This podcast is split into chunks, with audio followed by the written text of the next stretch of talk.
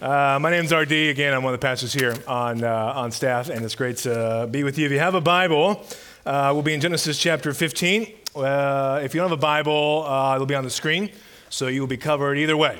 But there's no way to avoid the text this morning. No way to avoid it. So, Genesis chapter uh, 15, we're in a series called Unexpected, looking at the life of Abram, who becomes Abraham. And we're calling it the journey of faith because it is a messy, crazy, wild journey uh, which is another way to say it's a faith journey, because that's what faith is. It's messy, it's wild, it's crazy, and it's all those things. And so we've been looking at the life of Abram, and we're coming to um, a part of the scripture which Genesis 15 is truly wild and crazy. It's one of the just craziest encounters between God and a human being in the entire Old Old Testament. And uh, it's really, really an important encounter, too. Genesis 15, which we'll be talking about this morning, is one of the most important passages in the entire Old Testament uh, because it lays the foundation for the covenant that God makes between himself and Abram, and how that covenant then goes throughout the entirety of the narrative of the Bible, even up to the present day today. And so we're going to see the beginning of that covenant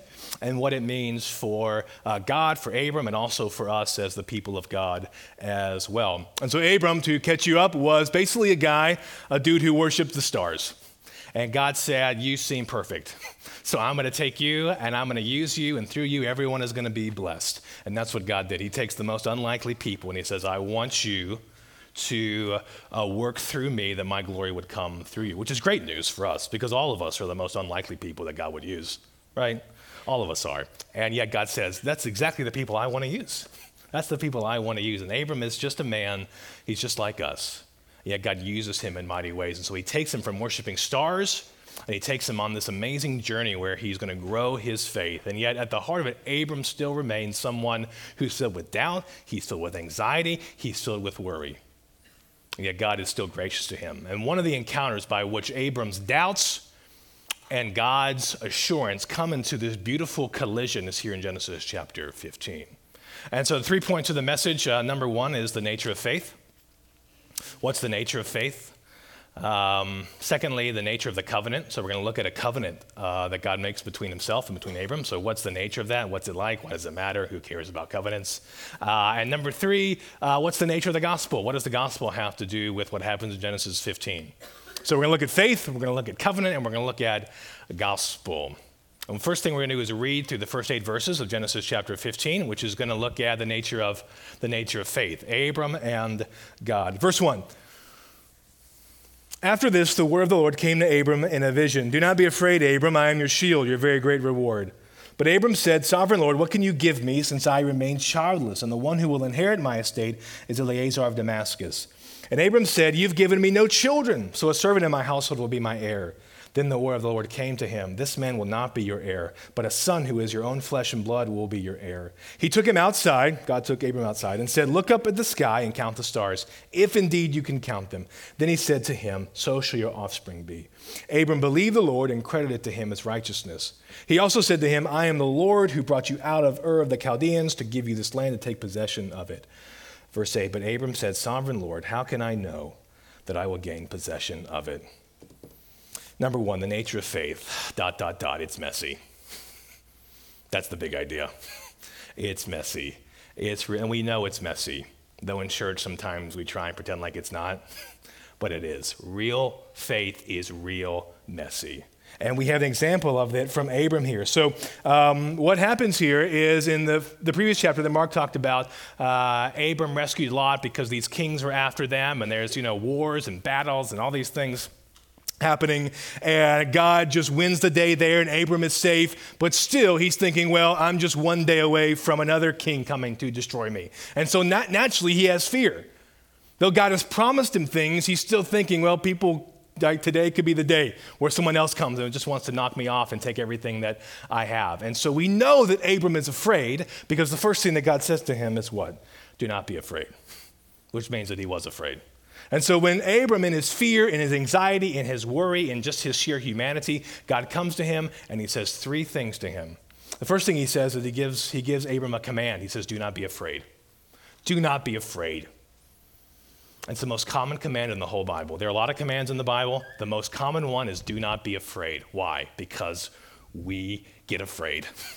That's the answer. Because life is scary. Things are dark, things are hard, and we, we get afraid of things in our life. And God says again and again, He says, Do not be afraid. It's the most common command in the Bible. In fact, do you know how many times that command is in the Bible? 365. Now, friends, class, how many days are in the year? 365. Some of you are saying, well, what about leap year? 366. Okay. You know what? Please, please. You can find another one in there. Now, in God's great plan, for every single day of the year. Just like Lamentations 3, there's new mercy every morning for us. Every single day there's new mercy, and there's a command from God to not be afraid. To not be afraid. And why does God say that? Why does God say not to be afraid? Because he says something else. He says, not, not only does he say, don't be afraid, he says, I am your shield. I am your shield. Now, why can he not be afraid? Because God is his shield. And so all the commands of God flow out of the character of God. That's who God is. He's strong, he's protector, he's mighty. And so, out of who he is, he says, Do not be afraid. It would be one thing if God just said, Don't be afraid, but he was weenie. And they would be like, Well, that's great you said that, but I really have no confidence in you. No, God says, You don't have to be afraid because I am your shield, I'm your protector. That's my character. And so he reminds Abram of his character, which is good because we need God to remind us of, our, of his character because we forget. We get amnesia. We forget, right? And the third thing he says is he makes them a promise. So he gives them a command, he reminds them of his character, and the third thing he does is he makes them a promise. He says, Your reward is going to be very great, which is a better translation of verse, uh, the last part of verse 1. The actual translation reads, I shall be your very great reward, which is true. Ultimately, God is our true reward. But what it's really saying in the Hebrew is that God is saying, Your reward is going to be very great. And the reward for Abram is this it's land and its children. That's the promise of blessing that God has given to Abram. One day you will have all this land, and one day you will have all of these children. God says, I promise this is going to happen. And we know that that's what God is saying in that last part there, because the first thing that Abram says in verse 2 is, Sovereign Lord, what can you give me since I remain childless? Your greatness, God. Your greatness, God. This reward, and Abram's first question is, What are you going to give me? I want to see it. You keep telling me. Where is it? I'm old. I, have doubts. Everyone around me, all these kings have their own land. I'm just a guy with my wife and some camels, so I need more. because that's faith, it's messy. Abram is just, he's just so, he's so honest. I love what he says. He says, Sovereign Lord, just to remind, just to remind you of my situation, my predicament. Uh, uh, it's difficult to have descendants when you have no children right? As if God doesn't know. But we all pray like that, don't we? I pray like that sometimes just to remind God, like, God, this is what's happening in my life, just so you know. But yet, God wants that. He, wa- he cares about the details of your life. He wants you to pray about it. He wants you to ask Him about it. Better that than not. God's never too busy for, for us, for you. And so I love Abram. He just says, Sovereign Lord, help me, please, help me. I don't have any heirs, so this could be difficult. Now, when Abram questions God, God says, Don't be afraid, all these things. And then Abram says, But, but, but. Now, what could God say? He could say, How dare you question me, you little ant? Right? How, how are you kidding me right now? Look at all I've given to you. No one questions me. No one questions God. Does God react like that? No. That's right. Get up here. I'm tired anyway. No, he doesn't. God never responds like that. He responds gently, though he has every right to respond like that because he's God. Right? He could say, You know, I gave you one chance, so you know what, Abram? Forget it. No, he responds gently. Look in verse 4. He says, The word of the Lord came to him again, which is amazing. It's grace that God even comes to him again. This man will not be your heir, but a son who is your own flesh will be your heir. He took him outside and said, Look at the sky and count the stars if you can. Then he said, shall your offspring be. So he gives him this sign, this tangible sign. Don't we often want tangible signs from God? God, help me see something. And so he says, Okay, you know what? You're in a tent right now, so you can't see the stars. So let me take your hand and let me get you outside the tent and look up at the stars. Now, there weren't any big cities back there, there weren't any skyscrapers. So you know when you're in the wilderness and you look up into the sky, how many stars do you see? Because like I never knew there were this many stars in the sky. Did these just like come into existence? God says, Abraham, it's time you get some perspective in your life. Look at all of these stars. Can you even count this many stars? And this is just such a small fraction of them. So shall your offspring be. Isn't it wonderful of God that He doesn't say, just trust me? Or don't question me. He says, I'm going to give you a sign. Look at the stars, count them. Can you count them? I don't even think you can count them. There's so many. And I made them. So shall your offspring be. Isn't that gentle of God? Isn't that gracious of God? He invites your doubts, He invites your questions. He's, he can handle them. He's big enough. I love that Abram, it's messy. Faith is messy. Questions, God gives answers. We have more questions. God gives answers. We have more questions. That's okay. God will never run out of giving us answers. Well, he shows them the stars, and verse 6 is a famous verse here if you're familiar with this story at all, or even just the Bible a little bit. Abram believed the Lord, and he credited to him as righteousness. So that's just that salvation by faith. It's grace there by faith that Abram believed the Lord, and God says, That is it. It's belief in me. Now you've been made righteous. And yet, even then, right, God is going to do one further. And so he says, Hey, your children are going to be as numerous as the stars, but I know there's something else you're worried about. You're worried about where you're going to live, what land you're going to be in. Verse 7, God says to him, I am the Lord who brought you out of Ur of the Chaldeans, which is where he lived. I gave you this land to take possession of it. So he says, even before Abram can even voice that, God says, I know you're worried about that too. Don't worry about it. I'm going to give you a land you couldn't even imagine forever and ever and ever. And so you're, you're thinking at that point, it'd be like, okay, he believed the Lord. God's giving him these signs. God is speaking to him audibly. You think that might be enough? And yet, what does Abram say? but, verse 8, but Abram said, Sovereign Lord, how can I know that I will gain possession of it? He means the land. So even after all of that, Abram still says, But, but, hey, whoa, one sec, one sec. How, how can I know? It's just, it's just me. I'm just, I used to worship stars. Why are you doing this for me? How can I be sure? We all want certainty, don't we? We all want assurance. None of us can just live our lives not knowing, just being filled with doubt all the time. That's not a way to live. It's not a tenable way to live. And so he comes back and he says, Lord, help me. I believe, help my unbelief, which is the best really any of us can ever do. Lord, I believe, help my unbelief. Because oftentimes in our life, there's a massive gap between God's promises and our experience, between what God has said He will do and in our life, day in day, what God is doing right? And it's how you fill in the gap which determines the level of your faith, where you are with the Lord. A- Abram, he wanted a sign. He had a huge gap. Talk about a gap. He's old, he's childless, he has no land. God says, Don't worry about it, it's coming. Day after day, day after day after day, year after year after year. Faith is messy. Faith is messy. You know why it's messy? Because it's between humans and God, and neither one of whom are robots. It's messy, it's real, which is what I love about it. And so sometimes in church, it just has to be clean. You've got everything buttoned down. This is it. This is what God says. You have to believe this, X, Y, Z. Here are the 10 things to do, though there are 10 commandments, right? But it's like, it's broader than that. There's, there's tension, there's fog. Oftentimes, being a Christian is like living in a fog. And you, you know there's a city over there. You saw it the day before. But then there comes this fog, and it's gone. And you got to keep going. You got to keep going because you believe God and He's giving you signs. And so Abram says, he says, okay, thanks for the stars, God. That's helpful. I need another sign.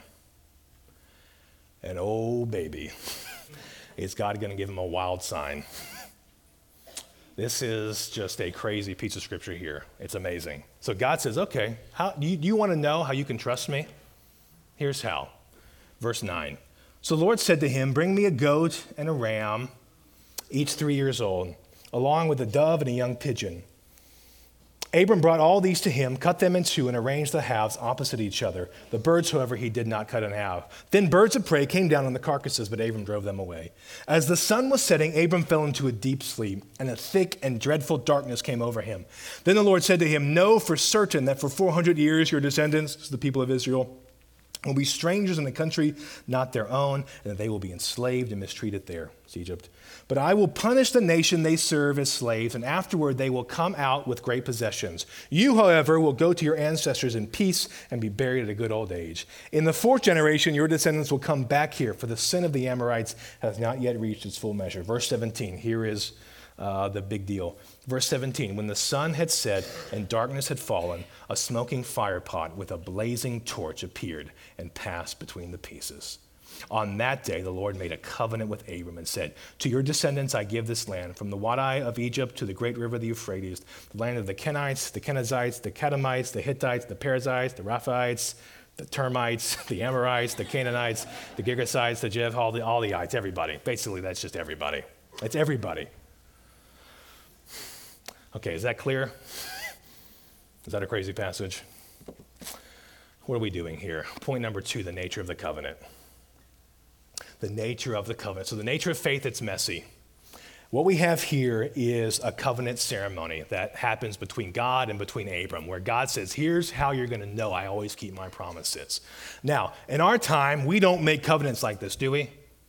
I hope not. I hope. In our time, what do we do? We live in a written culture, so we sign things. Right, whenever we marry people here, we have to sign a piece of paper, but not just any piece of paper. You can't just sign a random notepad. That's not helpful. You have to sign actually a wedding license, and it has to go to the county clerk in Dane County, wherever you get married. Why? That makes it legal. That makes it official. You're saying, I am not just saying on my wedding day, I promise with my words. I'm actually putting my name on a piece of paper. I'm legally now bound to you. That's a covenant. It's a legal covenant, right? We, we are in the process of getting a house, selling a house, and so we're signing our life away, basically. We're signing everything, right? Because it's not, what if I just said to, the, to our, you know, uh, mortgage broker, you know what? Just, just take my word. Just, you know, in fact, you know, forget me signing something. Just bring me a goat. Just, just bring me a goat, right? Can you imagine? Just, just, we're gonna do this old school, right? BC style. That's what we're gonna do up in here. No, no, in our culture, right? In order for you to say uh, you are gonna keep your word, you have to sign something because then what? There are consequences if you break it, right? If you break your wedding vows, there's consequences. Right? If you break a contract, there are consequences. If it's just verbal, they're not consequences, except for maybe just, you know, personally, but not legally. And so in the first century, or even this is not the first century, even before, right, fourth, fifth, sixth century BC, there it wasn't a written culture. So how did you make covenant? How did you make promises with people? They still did it. Well, this is what you did. Now this is taking it up a couple notches. So, what, ha- what would happen is you'd have two people who'd make a covenant with each other. Say they both want to share land together, or there's some ceremony going on. You have two, two people who come together, and what they would both do in this time, very common, they'd get some animals and they would cut them in two which is already just intense. And then they both, they both, one at a time, would walk through the bloody pieces of the animal. You know what they were saying? They were saying, if I do not fulfill my vow, then what happened to these animals would have happened to me. Do you think you would keep that promise? do you think that would be like, I think I'm going to do this because I'm walking through on this, this dirt and I'm seeing animals on my left and right? I'm going to keep this. Whatever we're vowing to today, I am going to do. And so it was a serious way by which people went into covenant with each other and say, My word is actually my bond. It's everything, right? It's everything. Good. Yes, thank you. It's, it's everything. That's how serious it is. And so, Abram, he's probably been around a lot of these. And yet, this was far different from anyone he'd ever been a part of. Far, far different.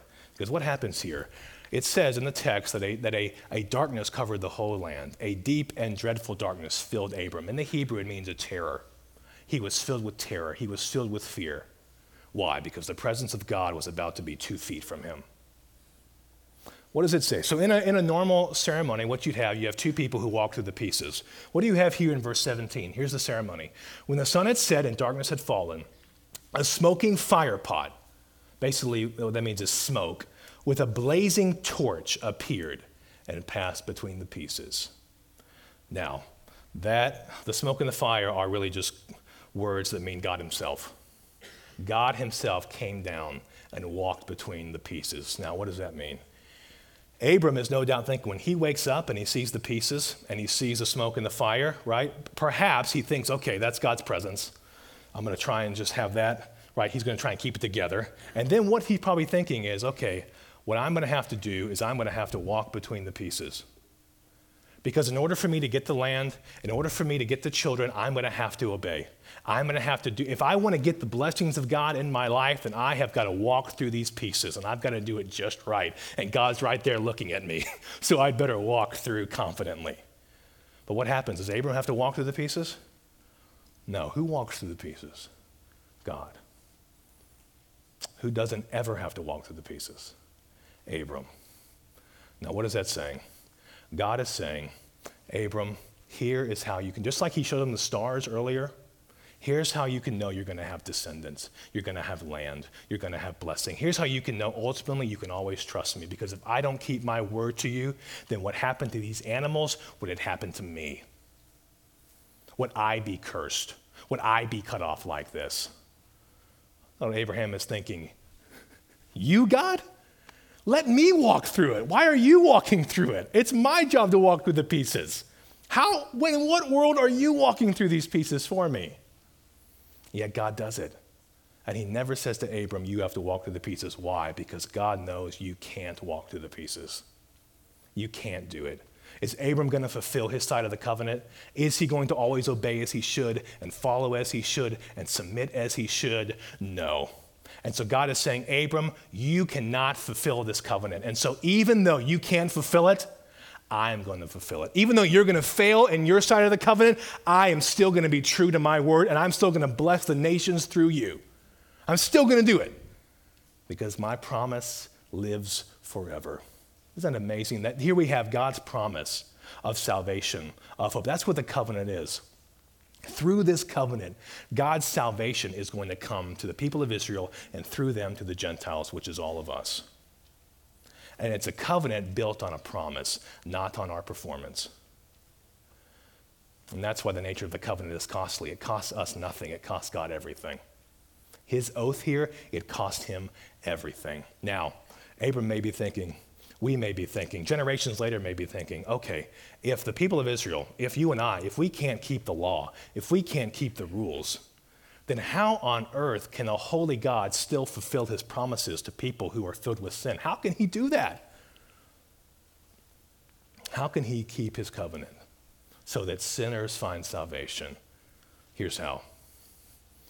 Thousands of years later, there was another day and there was another man on a mountain. And on that day, there was another darkness that covered the whole world. Mark 15, 33 says that between the hours of noon and 3 p.m. on Good Friday, a darkness covered the land of Israel. There was a man who was coming who was not just going to walk through the pieces, but who was going to be torn to pieces. To truly say, this is how you can know God keeps his promises. I'm not just going to tell you, I'm going to show you. And that's point number three the nature of the gospel.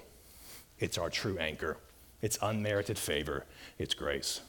See, Genesis 15 is a passage that says grace, grace, grace, grace, grace. A lot of times people read the Old Testament and they think, okay, I've got to do this, I've got to do that, and then when we get Jesus, we get grace. No, God has always been filled with grace from eternity past to eternity future.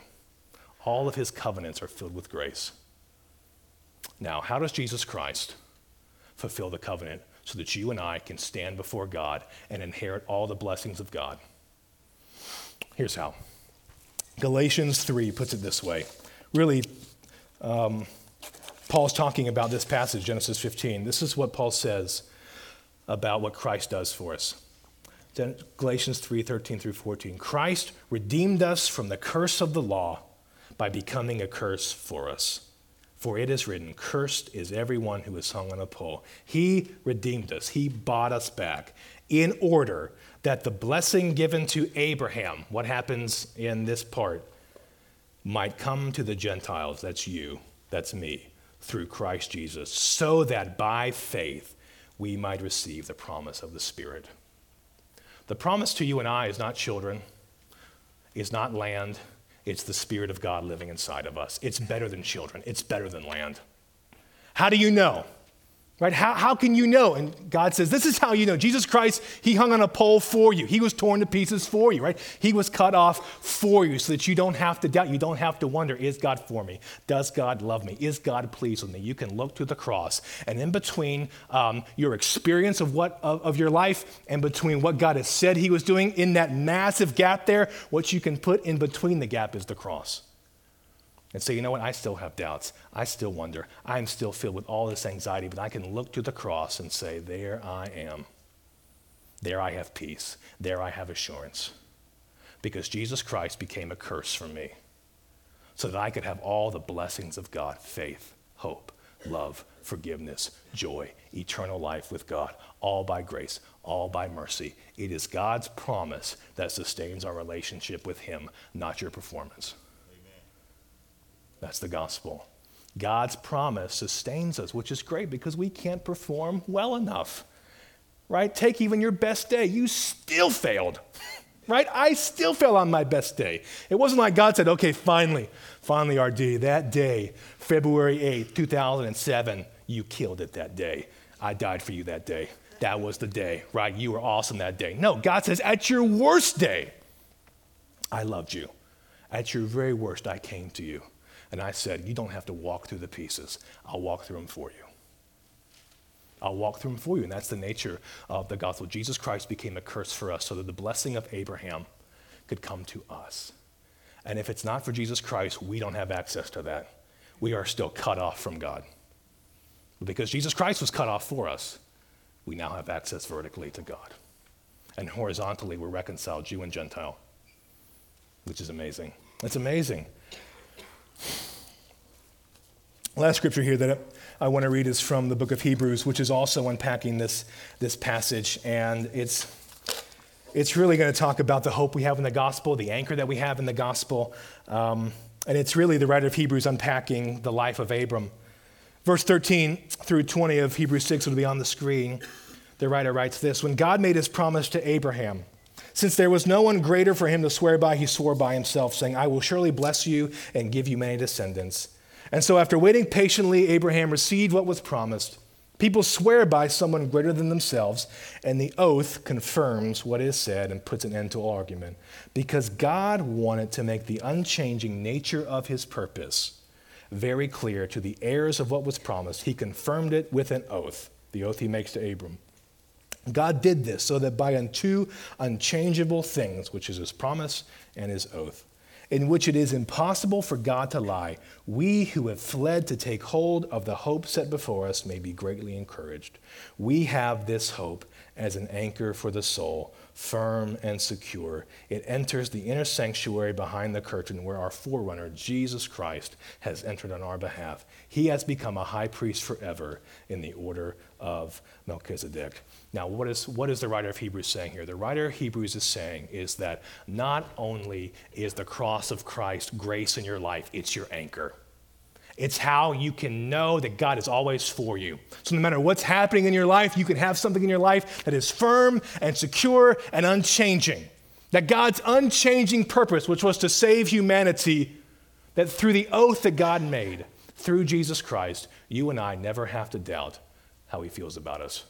We never, we never ever have to doubt that. And the anchor metaphor is just, it's, it's, a, great, it's a great metaphor. If you've been, um, you've been fishing before, been on a boat, you know that you need an anchor, right? Because if you don't have an anchor, then what's the boat going to do? It's going to go to land or it's going to go out to sea.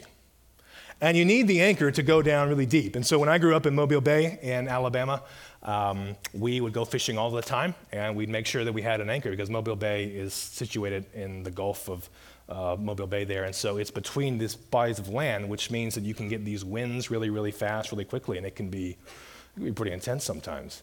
And so we'd have an anchor, and we had these great fishing spots, and you know, so we'd go there. And, but sometimes, you know, next thing you know, there can be the storm that comes on the water. They can come really fast. And so we would make sure that the anchor we had, we get to the right place and we knew where there would be rocks or the anchor would go down and get just firmly secure into the ground. So that even when there was wind or another boat went by and it had all this wake, you know, you're just shaking in this small little dinghy boat that we have. We're like, no, we are, we are anchored in. We're good. We are good. all right, the writer of Hebrews is saying that all of us need an anchor in our life. All of us need an anchor that goes beneath the waves that goes down deep into the heart of all things. Because if you don't have that, your boat will capsize and really you'll drown. You'll drown. And the nature of the gospel is that it is the only anchor that can hold together everything in your life and not crush you and not kill you. That if you look to Jesus Christ as your true anchor, he will hold you fast. Nothing else will. Nothing else will hold you like He holds you. Everything else will hold on to you for a moment and take everything from you and then leave you worse off than you were before, right? These, these are the anchors in our life. So, I, I mean, I, even if you're saying I'm a Christian, I, I, the anchor of my life is Jesus Christ. You know what? I believe that, yes, the anchor of my life is Jesus Christ, but there are times in my life where there are very different functional anchors in my life. There are different things I look to and say, oh, yeah, yeah, yeah, Jesus, but that's my real anchor. You know, I went through a season in my life where, you know, just girls, they were my anchor. They were my anchor. You know, I just wanted to be in a relationship. All my friends were like having girlfriends at fifth grade, which is basically impossible. They go to the mall and walk around. It was stupid. And, you know, but still, I wanted to do it because I was lonely and, you know, all these things. I was like, I just want to go to the mall and walk around, which now, thank you, Lord, I didn't ever do that because, thank you. Anyway, anyway, neither here nor there. And so that was just a season in my life where high school and, and college, where I was a Christian, I'm walking with the Lord, I'm going to youth group, I'm doing all these things. And yet, functionally to me, what I really was looking for as the anchor for my life was someone that loved me personally and had affection for me deeply as a human being. And I was having great days when they were showering me with affection. And you know what? I was having terrible days when they weren't. Because the anchor of a person can get just beneath the top of the water right? And people are often the easiest things that we look to to be our anchors. Why? Because they're made in the image of God. And so we look to them. But when you look to a person for what only God can give you, people will let you down. And I was on this roller coaster for about eight years of my life with different relationships. And I was looking at these women and saying, Why aren't you completing me? Why aren't you helping me be better? Why am I mostly miserable? Why can I ever get, get to just this joy enough? Why can I ever get it? Because the anchor in a person, it'll just crash when the storm comes because it's not down deep. You've got to have an anchor in your life that is so deep that no matter what happens, you're going to be secure, right? We have all these anchors. You can look to your resume as your anchor. I am awesome because I have a 4.0. That makes me look how long my resume is, look how great my resume is, and that's your anchor. But what happens if your resume doesn't impress anyone that you apply to a job with? what happens if your anchor no one cares about? Well, then you're crushed. Right? Money is a terrible anchor. Sex is a terrible anchor. Your kids are a terrible anchor. Doesn't mean your kids aren't great. I'm sure they are. But if you look to them to be your anchor, you will crush them and you will crush yourself. And yet the enemy is always saying, No, this is not bad. Don't you feel good? Doesn't this feel great? And part of us says, It does feel great. but it's an anchor that's going to go away when the storm comes, and it always comes. God graciously brings the storms to show us our counterfeit anchors from our true anchor.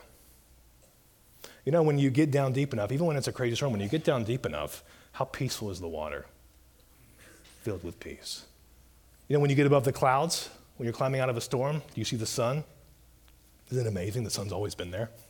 We were flying the other day with my girls, and I was sitting next to Camille, and she's looking out the window, and she's like, Daddy, the sun, the sun's asleep. I was like, No, no, the sun's not asleep. You're about to see it you know? But you're in these, it's so dark. She's like, you know, the moon's awake when it's night, the sun's awake when it's daytime. It's like, no, no, just wait. You're going to see the sun. It's going to be amazing. It's actually so cool. I can't wait to see. And so we're climbing, climbing, climbing up. And actually, we're climbing for a while, and I'm starting to get nervous. Like, actually, where is the sun? Where? It's just like, I've never not seen it. This is making me a little nervous here. And so we're waiting, and she's like, Where's the sun? You know, and just freaking out. I'm like, It's coming, calm down. And had a situation on the plane. And so I'm like, where is it? And so you can tell eventually, though, the clouds get lighter and lighter and lighter. And all of a sudden, the plane shoots through the clouds, and there's the sun in all of its glory. And she said, Daddy, there's the sun. She goes, Look, it's there. Look at the sun. I was like, The sun's always there. We just have to get the perspective to see it. We have to trust that it's there, even through the clouds.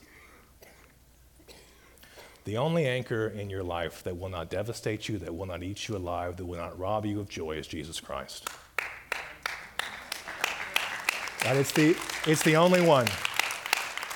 You can't look to money. You can't look to a person. You can't look to your job. You can't look to how awesome your house is, how great your kids are, how in control of your life is. You can't look to any of that. So a storm will come and blow it all away. The only thing that you can never lose in your life is salvation by grace through Jesus Christ. And He gives that to you, an anchor deep within your soul, firm and secure. You can't even look to another religion for that. And I spent a couple years looking at all the religions, and here's what they basically say You walk through the pieces, you take the oath. You climb the mountain, if you climb it well enough, and if you hit all the steps, and if you pray enough, and if you love enough, and if you serve enough, and you do all these things enough, enough, enough, enough, enough, then maybe when you see God, he or she will accept you. Jesus Christ says, forget all that nonsense. I came down the mountain. I took the oath for you. I walked through the pieces for you so you can rest. You can be secure. You don't have to wonder, do I love you, right? When Abram was like, Lord, how can I know that you love me? He says, Let me take you by the hand and show you the stars. When you and I wonder, God, how can I know that you love me? He takes us by the hand and he says, Look at my scars. Look at the cross. Though, though all around my soul gives way, he then is all my hope and stay. Jesus Christ, an anchor for your life. Is he the anchor of your life? Is he functionally what you look to and say, I feel safe and secure in him? I pray that he would be. I pray you repent, come back to him. He always wants you to. You cannot out sin his grace. It is impossible. All of our sins die at the cross of Christ. Jesus Christ says it is finished. That's a promise kept. It's a promise kept because God always keeps his promises. So, the nature of faith oh, it's messy. Embrace it. If you're in a messy place, you're probably a Christian. If your life is clean and cut and religious, you're maybe not. It's messy, it's real. Embrace it embrace it. The nature of the covenant is it's costly, it costs God everything, but He was happy to do it. And the nature of the gospel is it's our anchor. It's all that we have, it's all that we need. And so if you're afraid, remember what God says to Abram Abram, do not be afraid. I am your shield, I am your anchor. And your reward is very, very great. It's me. It's me. Let's pray. Our Father, what a very good gospel we have. What a very good Father we have in you. I'm thankful that Genesis 15, Genesis 5, Leviticus 20, whatever, it all screams grace. We cannot go to a passage of the Bible that doesn't say grace, grace, grace. It is who you are, Lord. It's your character. You love us with an unconditional love. I pray we would be a church that lives that out. I pray we would be a people that through our doubts and our questions, we still say, I trust the Lord. I trust the Lord. He will never let me down. He will never leave me or abandon me. Because Jesus Christ hung abandoned on a cross, we can know we'll never be abandoned. I thank you, Lord, for the anchor of Jesus Christ, that he goes down beneath the waves into the foundation and sticks and if we are in Him, no matter what may come, we will live. Father, remove all the other anchors from our hearts, from our life. Detox us from all of our sin. We're thankful that you love to welcome us back home, all of us who are prodigal, again and again and again. Your grace is unending. Your love is unending. Your kingdom has plenty more room. In the name of your Son, Jesus Christ, our Savior. All God's people said, Amen.